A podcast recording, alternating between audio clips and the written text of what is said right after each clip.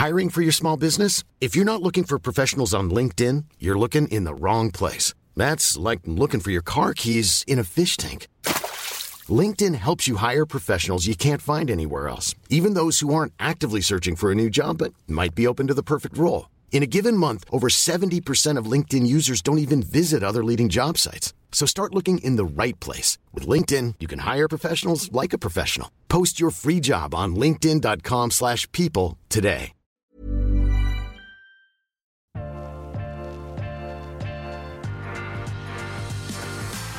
Hei og velkommen til en ny episode av Ukens Vintips. Og i dag så er vi, vi er veldig heldige, for vi har fått eh, en gjest som jeg tror eh, mange av dere som hører på denne podkasten her eh, kjenner til, og det er Eivind Hellstrøm.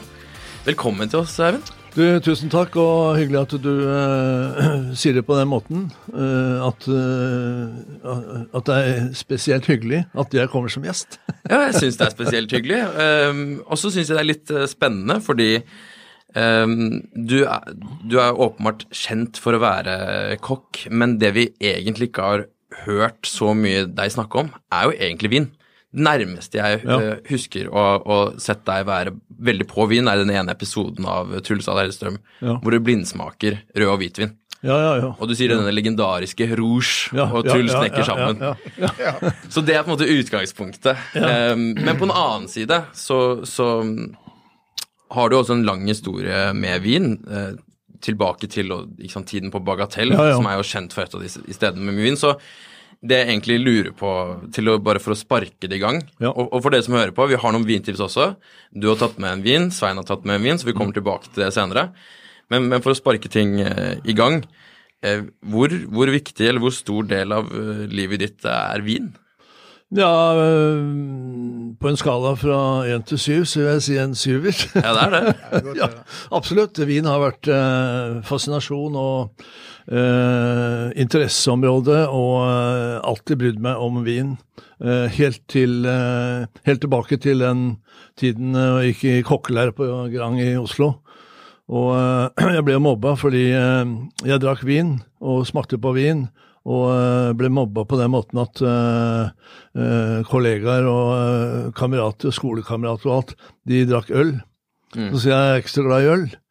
Jeg tok noen øl innimellom, men eh, jeg ble mobba pga. min vininteresse. Og det var den gang jeg hadde den eh, vinen på polet som het rødvin, som eh, man omtaler som eh, den norske rødvin, men det har aldri vært en norsk rødvin. Nei. Men det var- den eh, berømte, den sekskroners eh, rødvin. Det sto bare rødvin på etiketten. Det var der det startet. Chateau Hasle. startet det. Chateau Hasle var han kalt. Chateau Hasle ble den Hasle. også kalt. Ja, ja, ja, ja. Men eh, etter hvert så begynte jo den Chateau Hasle rødvin eh, og ble mer, eh, mer og mer eh, en vin som jeg brukte i rødvinssauser. Mm. Så eh, var jo eh, eh, Eller min første vintur var til Burgund, og da var jeg 20 år gammel. Og eh, eh, kjørte rundt i området og ble veldig, veldig fascinert. og Eh, Det var på et tidlig tidspunkt, men det var først senere, når, eh, når jeg reiste tilbake til Frankrike og, eh, og begynte å jobbe der med, med eh, kokker og eh, Hvor, hvor var det i Frankrike? Nei, jeg var, jeg var hovedsakelig i Paris, men jeg var også i eh, eh, et eh, lite gudsforlatt sted som heter Solieu, som ligger mellom Paris og Lyon, hvor jeg møtte eh, en av de store stjernene. Han, var en av de store stjernene, før han eh, tok livet av seg i eh, 2003. Eh, Bernard eh, Loiseau, men vi ble veldig gode venner, og han tok meg med rundt i Burgund til eh, eh, kjente og også ukjente eh, produsenter. Og det var jo da jeg skjønte eh, at det som teller i Burgund, det er eh, produsentene. Eh, selvfølgelig årgang, og selvfølgelig eh, de kjente slott osv., men de derre eh, Eller den der kronglete Burgund, da, det er jo utrolig vanskelig å, å lete seg frem. Ja. For du har jo alle de berømte områdene. Eh, men du kan kalle det for Chambol-Messigny og Nui eh, og, og Cote Bonne og Cote de Nuit og alt det der. Men eh, det var da jeg oppdaget viktigheten av å møte de riktige produsentene. Mm. Og uh, Hva var det du fikk ut av å møte de? Var det de, de lærte deg ja, om jeg lærte uh, selvfølgelig veldig mye om uh, lidenskapen. Og, eh, men etter hvert som årene går, så kan du si at det er mange store familier og produsenter som har bygd opp eh, de eh, store navnene. Men eh, så gift, gift, gifter de seg med sønner og døtre osv. Så, videre. så Og så har du også vært med på den reisen som Burgund har hatt, altså fra den tiden til i dag.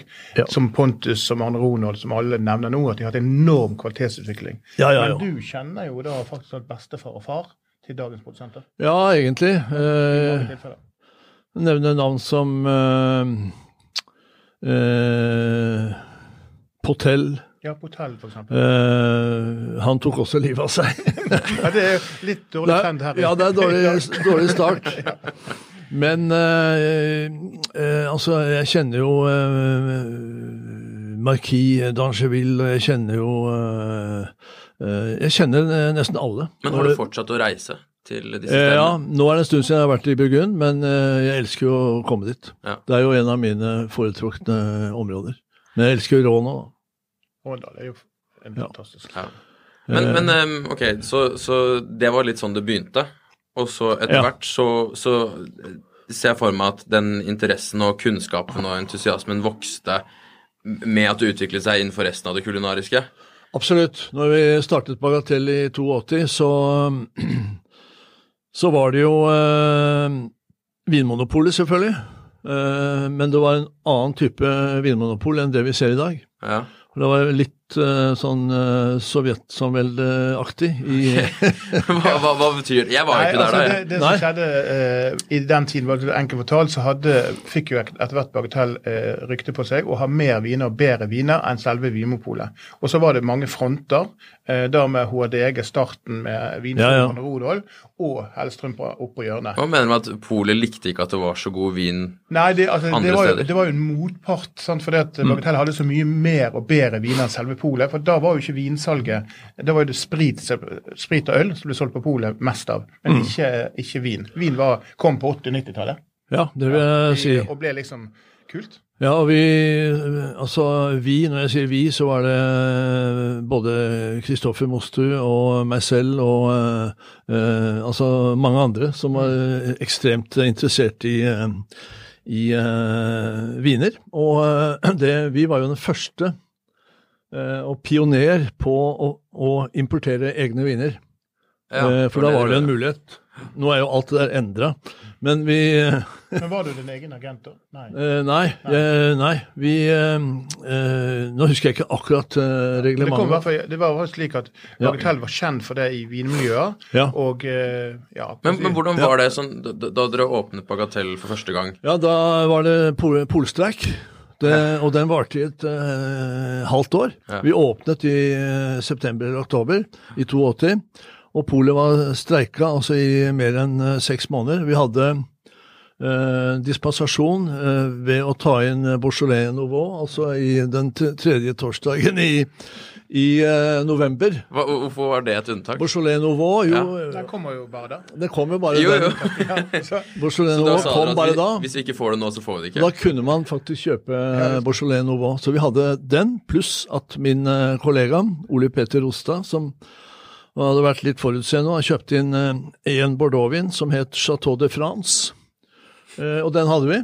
Så det var Da- han de hadde France. kjøpt inn liksom 600 flasker, og vi hadde de to vinene. Ja. Men etter hvert så, så øppet dere kvaliteten litt. Etter hvert. Og så kom jeg i kontakt med uh, mange produsenter, og uh, uh, vi er de første som henter inn viner fra Domaine Le Fleuve, f.eks.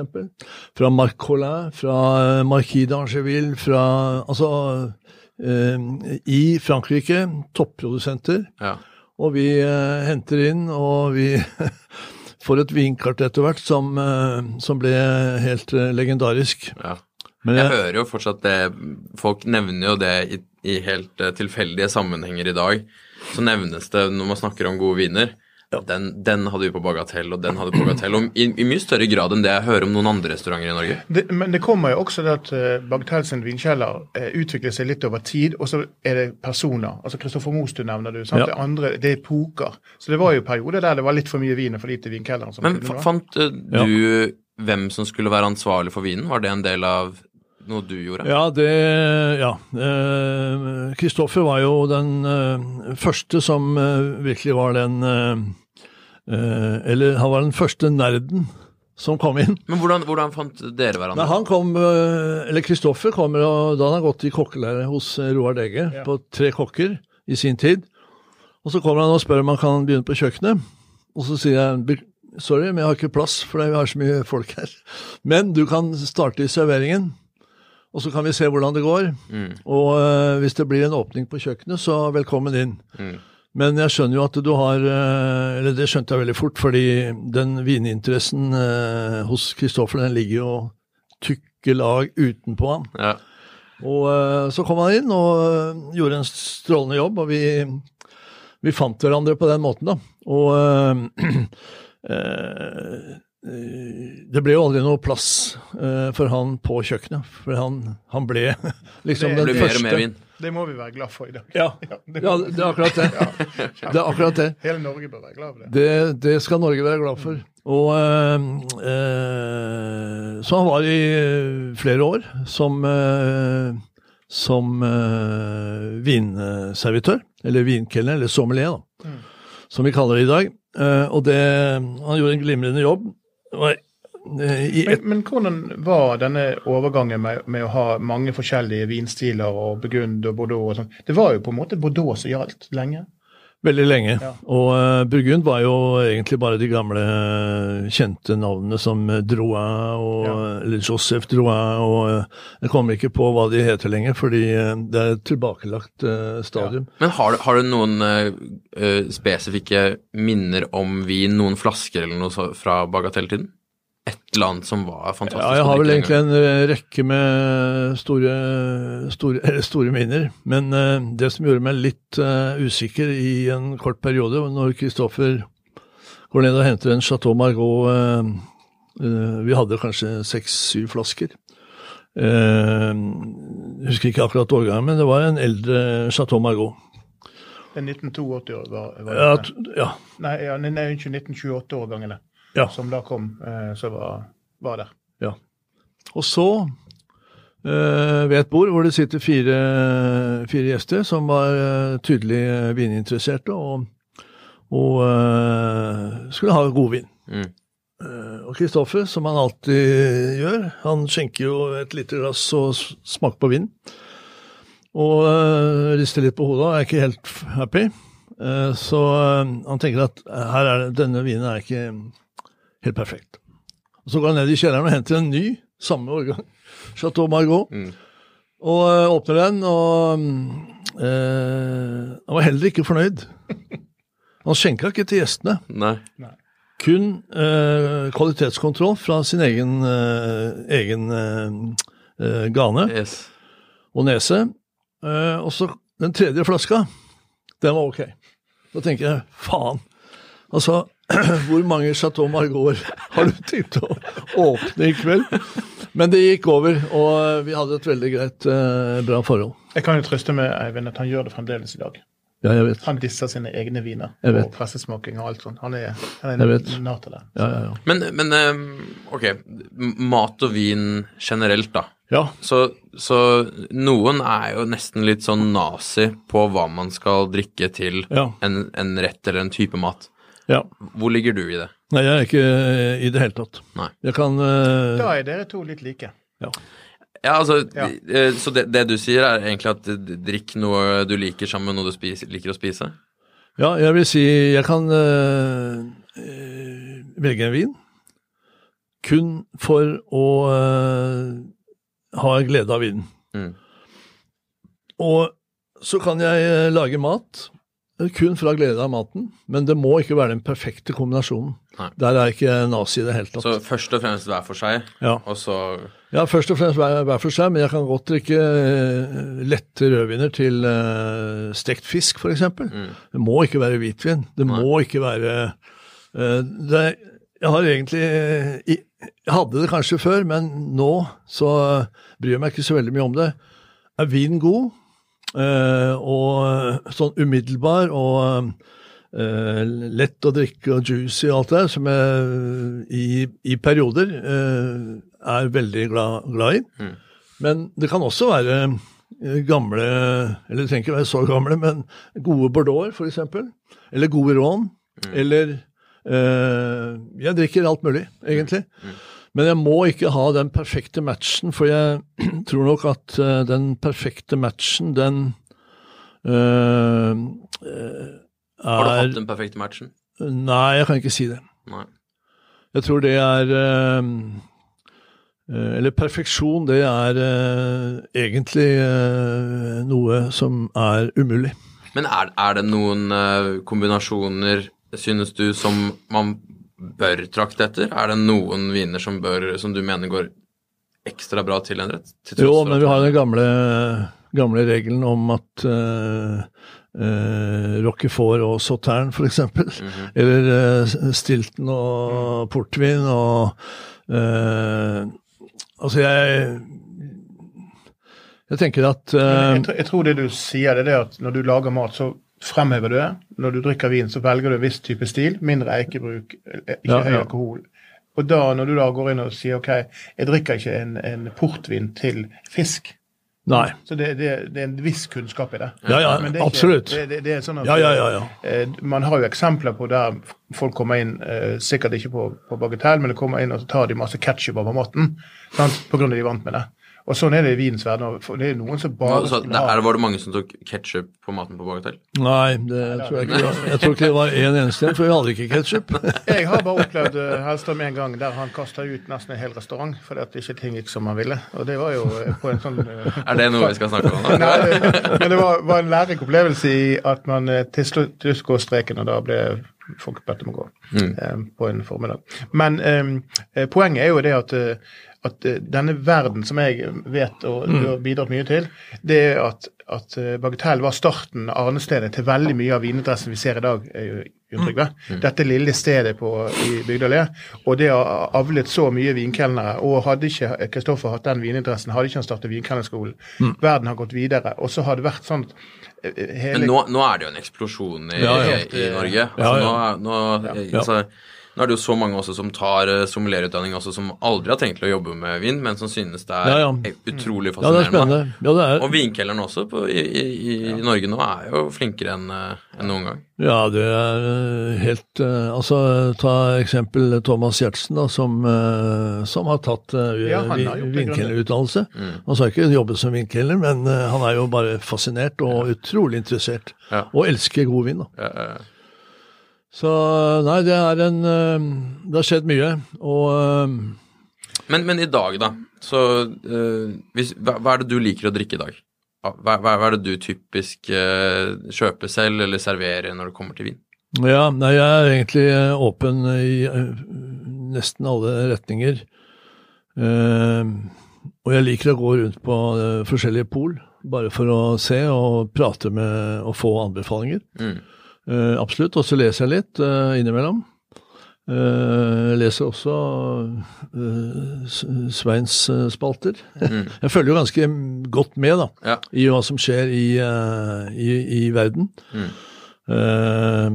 Og eh, Men du har jo også noen nære venner blant, eh, eller folk som omgir med vin. Ja, ja. Så Det er ikke sånn at du ofte hver fredag må gå på polet og handle vin. Det er jo mye vin rundt deg, og du er invitert. Ja, ja. og sånn.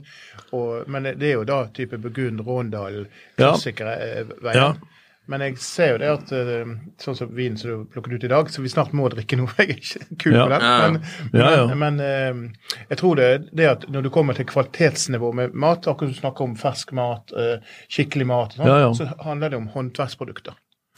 Ja, Der ligger det. ja. og det samme når det kommer til mat, altså håndverksproduktet eh, og kvaliteten på råvarene, som er ekstremt viktig.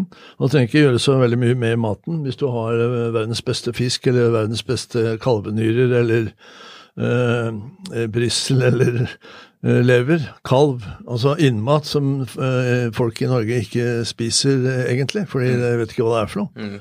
Nå har jeg heldigvis fått en kontakt på på uh, Oslobukta som heter Annis, uh, Annis på uh, Oslobukta. Så har jeg spurt nå i flere måneder om den der kalvenyren. Kom, kommer det nå, liksom? og de, det er jo fordi altså Tilgangen på fantastiske produkter da, er jo snever. Mm. Det er vanskelig i Norge, fordi vi er styrt av tre store aktører i daglig dagligvare. Ja. Men heldigvis så skjer det jo ting der også. og da, det er jo et uh, Oslo-fenomen, egentlig, men det er, uh, du kan også reise til uh, Stavanger og Trondheim og kanskje til og med til Tromsø og få bra ting, da. Yes. Men akkurat tilbake til den der kalvenyrene. Det er bare pensjonister og gamle folk, gamle, fine Frogner-damer, som vet hva kalvenyrer er. Ja. og de er, nå er de 80 og 90 år gamle, men de drømmer jo om den der kalvenyreretten. Men Ja, det det- er ingen som får det. Nei, og og jeg er reiser, jeg reiser til Paris ja, for å hente eh, kalvenyrer, og, eh, og ikke minst eh, verdens beste kyllinger osv. Fyller opp kofferten og så reiser hjem igjen. Men det, det er en sånn eh, eh, Hva skal jeg kalle det? Eh, et sug eh, i forhold til å ha de gode matopplevelsene. Mm. Og eh, det er utenkelig å spise eh, bra ting. Og jeg sier igjen, dette handler ikke om luksus eller om uh, å flotte seg på noen måte. Det handler kun om kvalitetstenkning. og for meg utenkelig å eh, både tilberede Eh, Fordi tilberedningen for meg er like stor glede som å spise. Mm. Eh, Det er ikke så veldig viktig at jeg sitter til bords og dekker opp hvite duker og har masse gjester, men det er den prosessen fra du har de der fantastiske eh, utgangspunktet med produkter, Mm. og det er prosessen, eh, det som skjer underveis, gleden av å tilberede, og så til slutt så er det eh, gleden ved å sitte til bords, Mm. men som jeg sier, det er utenkelig for meg å sitte til bords uten å ha en bra vin.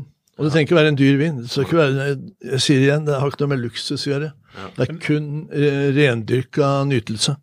Men tror du det kanskje det at denne gryende store interessen som jeg og Jørn Trygve opplever, sant, og, Ja, ja. eh, at det på en måte kanskje er starten på det at folk bruker mye mer tid på kjøkkenet? For Du ser at kjøkkenbutikker går Ja, ja. griner.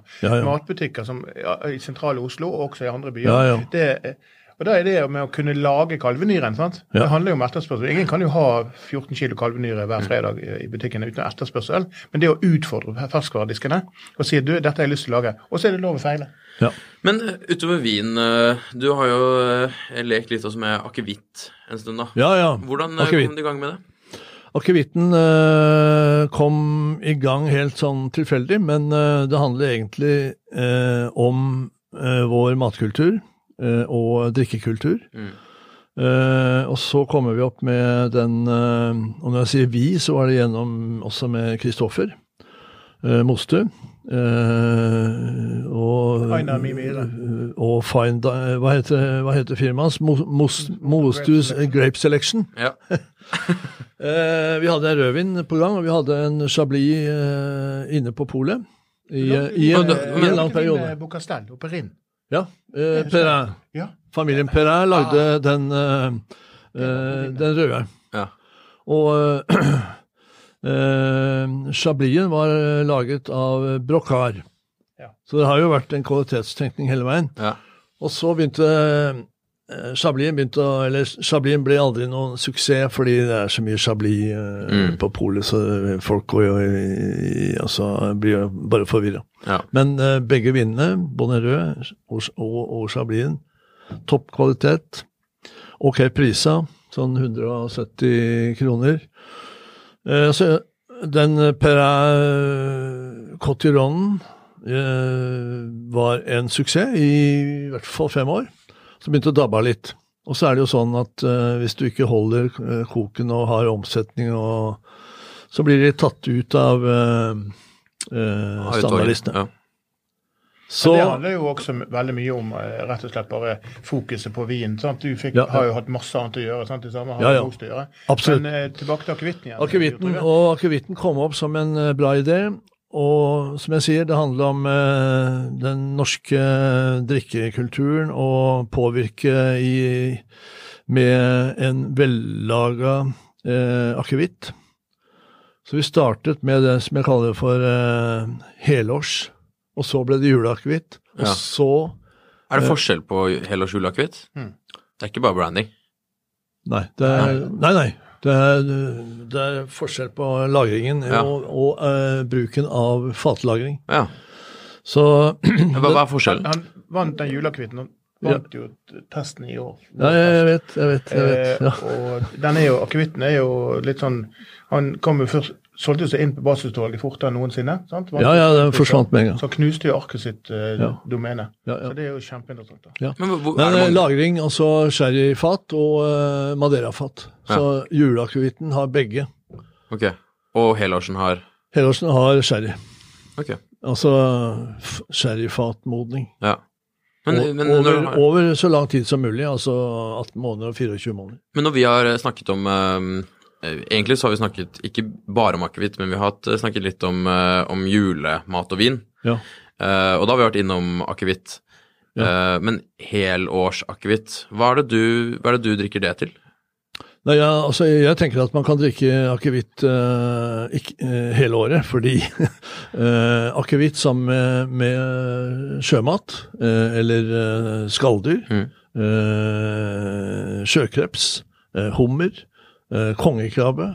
Det kom over noe, eh, en annen type krabbe også, som heter eh, snøkrabbe, som er litt sjelden, men den kommer. Mm. Eh, fantastisk produkt, og et lite glass eh, helårs Mm. ved siden av. Ja. Og mikse opp med Ikke mikse opp, men samtidig eh, legge inn eh, en, eh, en eh, vi, vin med litt eh, storhet. Mhm. Og eh, gjerne en hvit, uh, en hvit uh, f.eks. en hvit uh, Ermitage, en hvit rån, en hvit uh, eh, hvit eh, rånvin. -hmm. Det er vesentlig for akevitten sin del, for Hellstrøm sine, for jeg gjenkjenner de, det er at de, de er ofte sånn sitrusbaserte. Og De er ikke karvebaserte. Så det er ikke sånn Ja, ja. bomba karve, det er sitrus. Så de er på en måte litt mildere, Ja. men samtidig litt mer ja, De er matvennlige. Og jeg tror Mm. i første gang vi begynte å snakke med akevitten til Hellstrøm til mat, så var det sånn at de var så matvennlige. At de bare de Ja, ble ja. populære av seg sjøl, av folk som, som ikke kanskje var så vant med akevitt, kanskje. Ja. Men det var en del fordommer mot akevitt når han kom, men nå er ja, det ja. Veldig. nå er han selvslager. Han kommer vel kanskje i kvartball over. er- Ja, jeg har vært på uh, akevittfestivalen på Gjøvik eh, i uh, fem, seks, eh, syv år. Uh, og står og skjenker ut uh, min egen akevitt. Og da Den store begeistringen kom jo fra kvinner. Altså De ville ikke ha det? De vil ha det. Ja, ja. det å begrensningen kommer fra at du, det, er så, det er så stor etterspørsel, rett og slett? Ja, og eh, altså kvinner vil ha den type akevitt, da. Som Ja. er eh, ikke karvebasert, men som er sitrusbasert. Og det var helt klar og tydelig eh, altså, tilbakemelding. Veldig tydelig. og Men var det en klar tanke da du begynte å lage det? eller? Sånn Ja, eh, jeg er ikke noe spesielt glad i sånn eh, mye mye karvebasert. Eller dill? Eller ikke, ikke dill Nei, heller. nei, nei. ja, men da er vi enige om det. Ja, ja, ja, da er vi enige. Ikke dill og ikke karve. Du kan, karven skal ligge der, fordi det er jo eh, et av eh, elementene i en uh, akevitt. Men sitrus uh, Ja. uh, Fennikel. Ja. Uh, den er litt anispreget. Mm.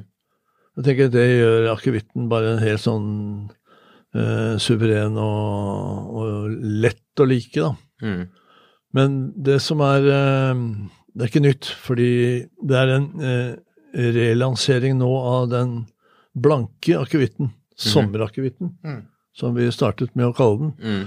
Og da det, Den tikket, tikket og gikk bra, den eh, på sommeren, men eh, jeg prøvde å si hele tiden at Uh, Sommerakevitten Ja. den er like god på vinteren. Fordi du kan blande den opp med tonic, f.eks. Mm. Uh, og lage fantastiske cocktails. Og kutte ut uh, gin. Nå skal jeg ikke si at man skal kutte ut gin over det store. Fordi broren min han er på Myken og lager gin der. Uh, og whisky. Men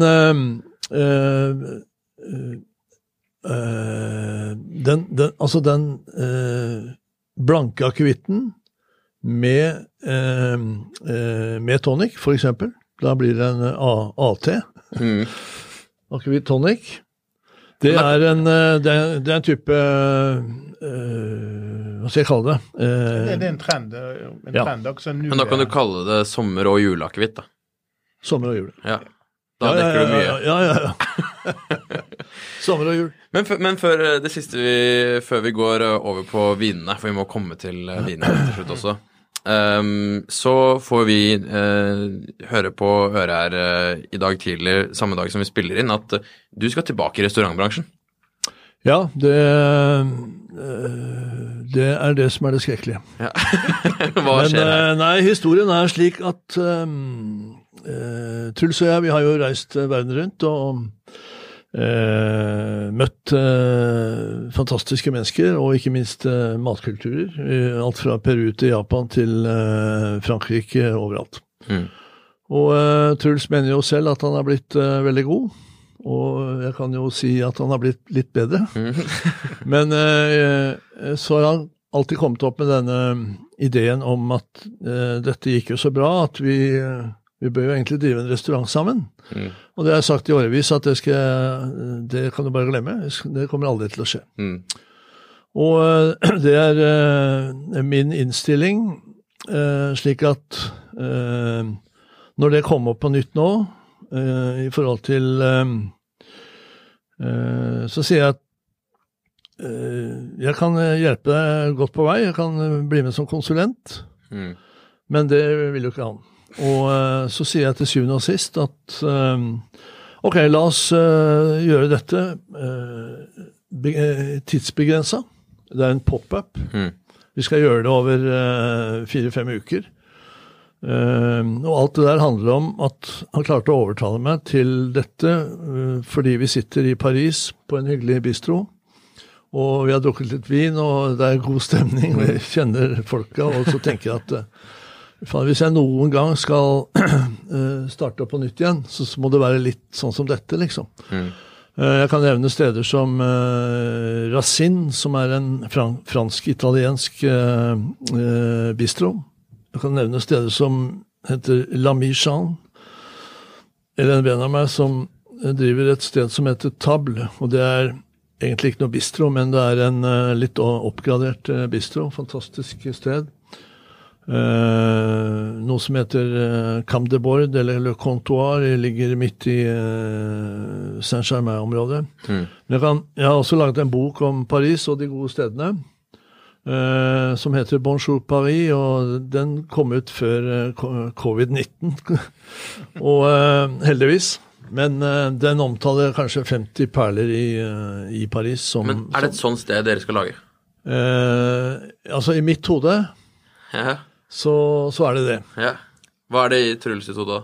Det vet jeg ikke ennå. Det, kan, ingen som Det vil, det. vil vise seg. Jeg vet ikke, og det er det som er det skremmende. Fordi jeg sier at eh, eh, restaurantdrift, uh, uansett nivå, vil jeg si, uh, er noe av det vanskeligste man kan holde på med.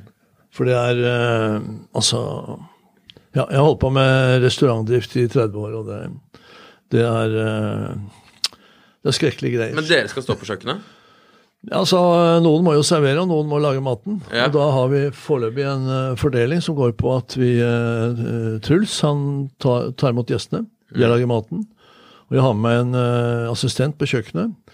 En ung, en ung kokk som, som, som har tre-fire-fem års erfaring fra København. Det er jo en, en ung jente, utrolig eh, energisk og fokusert på Og det gjør meg litt eh, roligere i forhold til at jeg har, jeg har med meg en assistent. Men det, du Det ikke- og Truls skal åpne restaurant, men han er ikke invitert på kjøkkenet ennå? Jo, Han skal bare ta eh, imot gjester. Nei, men som jeg sier til Truls eh, hele tiden, det, det å drive en restaurant da, jeg, jeg skal ikke drive restaurant, jeg skal drive en liten bistro. Den er begrensa til eh, de få ukene. Ja.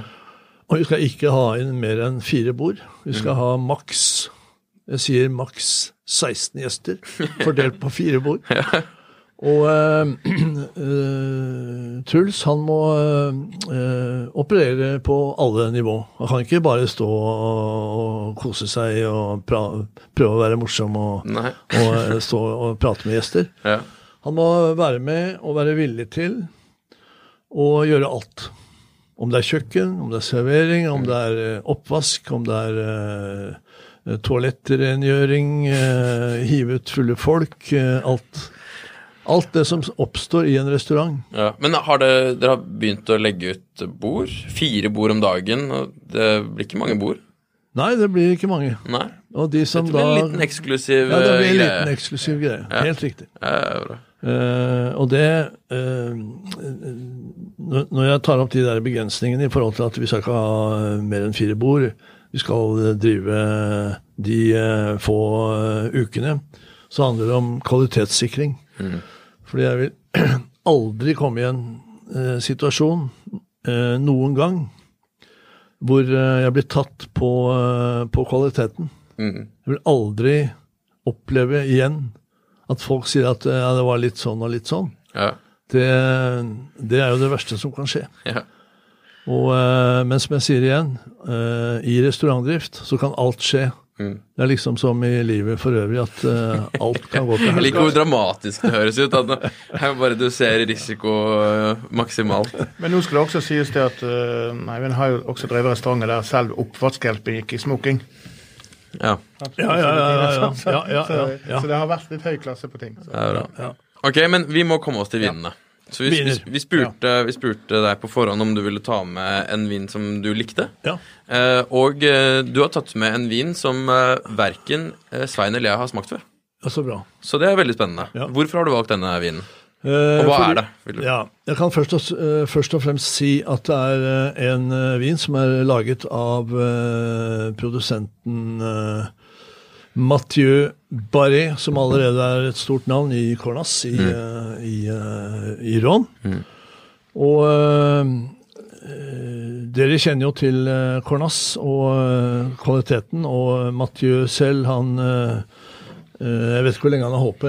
i, og, Ja, han overtok i, i 2010.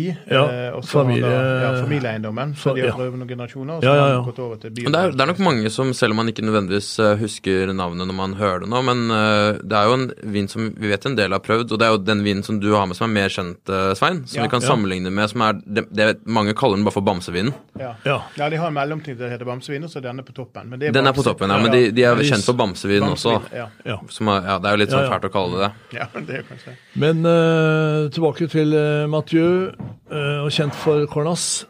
Og så, helt tilfeldig, så kom jeg over denne eh, Jeg leser først produsentnavnet, og så står det 'Je suis ton père'. Altså det betyr at 'jeg er din pappa'. Ja. Eh, og så tenker jeg, hvorfor står det? Og der handler det om eh, druesorten som heter eh, Durezza. Mm. Og som Den er det eh, ikke så mange som har prøvd, eh, tipper jeg. Nei, det tror jeg Jeg ikke. deg hva Durezza, og eh, Durezza blir omtalt som eh, den genetiske pappaen til Syra-druen. Og det er det som, eh, som får meg til å tenke at eh, dette er interessant. Og det, det, dette har noe også da med etiketten å gjøre. Eh, ja. Hvis du ser på etiketten, så eh, hva skal vi si? Det er jo en eh, slags eh, Star Wars-tegning. Ja, det er en Star Wars-tegning, og ehm, eh, nå kjøp, uh, tok jeg ikke den vinen uh, inn i stua for å please Nils, som er 12 år gammel, og han er snart 13 nå. Men han elsker jo Star Wars. Han har jo Altså, han sitter med Lego, og han har hundrevis av Star Wars-krigere. Mm. Men eh, så ser jeg på baksiden av flaska, der står det 50% Durezza og 50% Gamay. Mm. Men i produktbeskrivelsen så står det 100% Durezza. Og det har vært en eh, eh, det, er en av de to tingene, kanskje, eller Ja. mellomting. Men, det, men vinen er egentlig da eh, Syrah, I am your father. Det er liksom Ja. det de spiller på. Ja. Mm. Og eh, så eh, kan man se hvis man blander Durezza og Gamay, da. Og jeg elsker jo Gamay i form av eh, de gode Beaujolaiene. Og eh, altså, de beste porselenene er jo eh, for meg eh, sånn helt nærliggende å, å ta med hjem. Ikke alltid, for jeg blir litt lei av det innimellom. Men de beste produsentene i Beaujolais, som heter Marcel Lapierre og eh, eh, Altså, det er, det er mange. Men bare for å ta Lapierre, fordi det er en av de Og det er jo store viner. Mye frukt og mye eh, eh, Ja. Det uh, Eller fra min interesse for denne uh, Star Wars-vinen Mhm. den kom akkurat pga. den druesammensetningen. Så tenker jeg at ok, her har vi en Syra-basert og miksa opp med Gamay.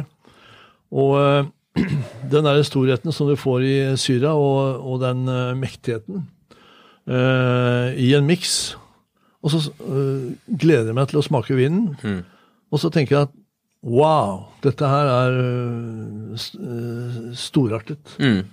For den har, den har både syra-basen, og så har den den friskheten som bare kommer opp av glasset. Så jeg tenker det er Og den koster ikke så mye heller. 200 og- 260-270 kroner. Ja, ja, ja. Så er en fair vin. Jeg merker også sånn særlig på, på nesen det du sier, at du får både disse litt sånn kryddergreiene som du kan få i Syra, men den er, den er frisk, og den er rød og fin eh, samtidig.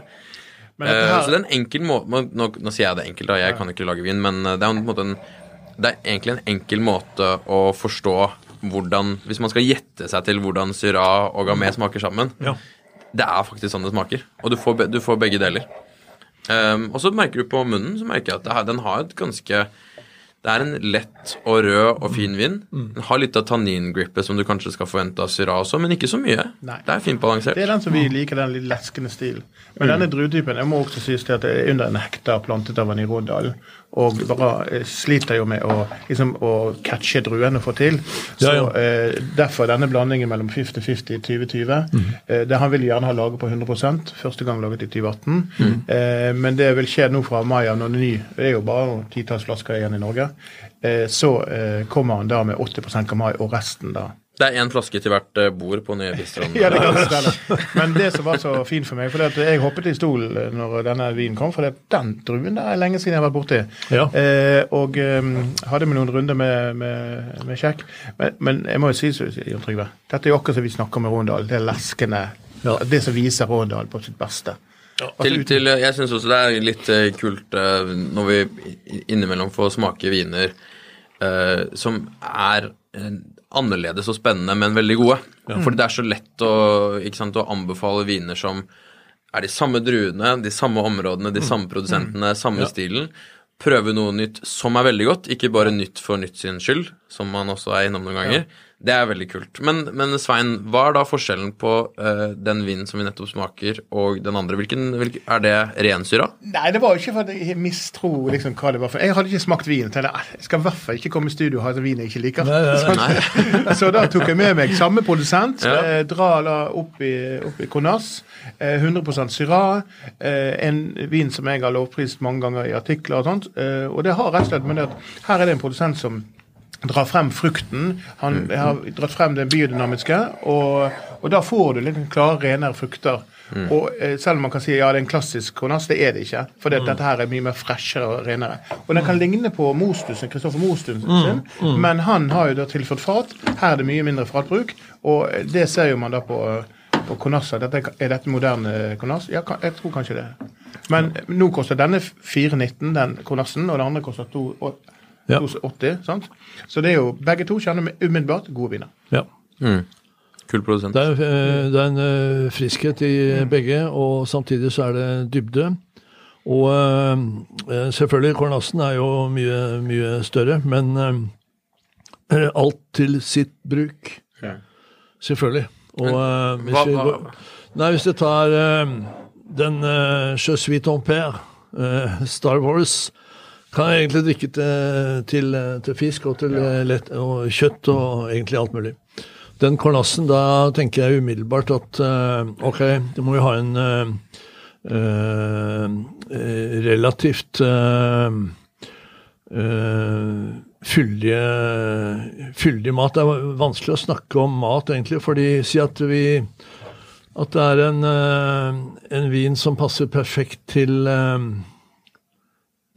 lett eh, fugl uten å virke snobbete. Men hvis du forestiller deg en, eh, eh, en tilberedning med eh, orrfugl, Ja. eller Og eh, kobler du på noe sopp, ja, og sopp og sånne ting, da begynner det å vibrere. Og med det Nå er vi på trekvartersmerket, så jeg skal ikke stjele så mye mer av din tid eh, heller.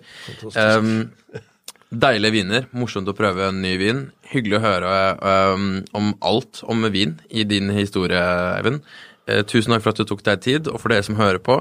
eh, vi er tilbake neste uke. Ikke med deg, men eh, med noe annet. Med noe annen vin, som vi alltid gjør. Takk for i dag. Veldig hyggelig.